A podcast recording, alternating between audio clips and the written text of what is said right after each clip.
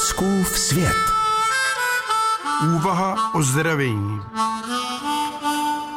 Možná, že budu nyní v roli zapšklého a nerudného puritána, stoupence anglické sekty čistoty mravů. Ať se snažím nevšímat si chování a činu jiných, pohoršuje mne, když jsem svědkem, jak většina lidí odchází a vchází do veřejných místností bez pozdravu. Dal jsem jim jméno nezdraviči.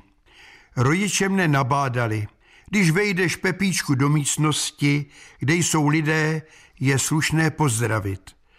A upozorňovali mne, že když mi nikdo neodpoví, nemám se tím trápit. Holt jsou mezi námi lidé, kteří jsou líni otevřít hubu ani nezabučí, říkával tatínek. Nechápal jsem, proč by lidé měli bučet jako kravičky. Nemluvím o kravičkách, mluvím o volech, poučil mě táta.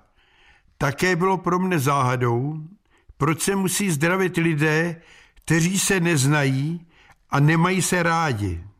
Ve chvíli, kdy slyším dobrý den, dobrý večer, nazhledanou, věřím, že lidé jsou hodní. Pozdravení je živá voda, říkávala babička Kristýnka z Jižních Čech. Zdravila pozdrav pán Bůh, dědeček Bouslav, který byl havířem, zdravil zdař Bůh, Mého tatínka někteří lidé rozčilovali.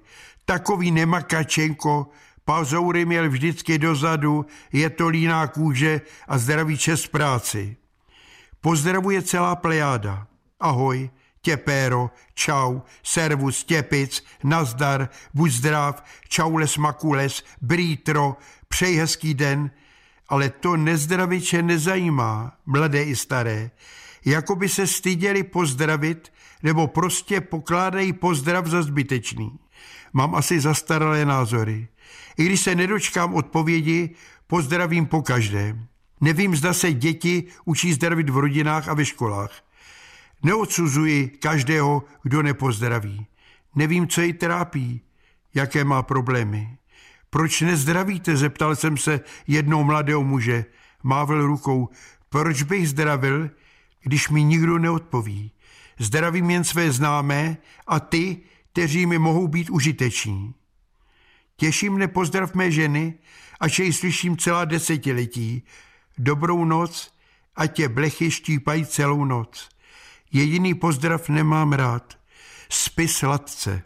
Připomíná nápis na tuze věnce v jedné místnosti, kde se již zdravit nemusí, kde leží spokojeně nezdraviči i zdraviči. Fouskův svět.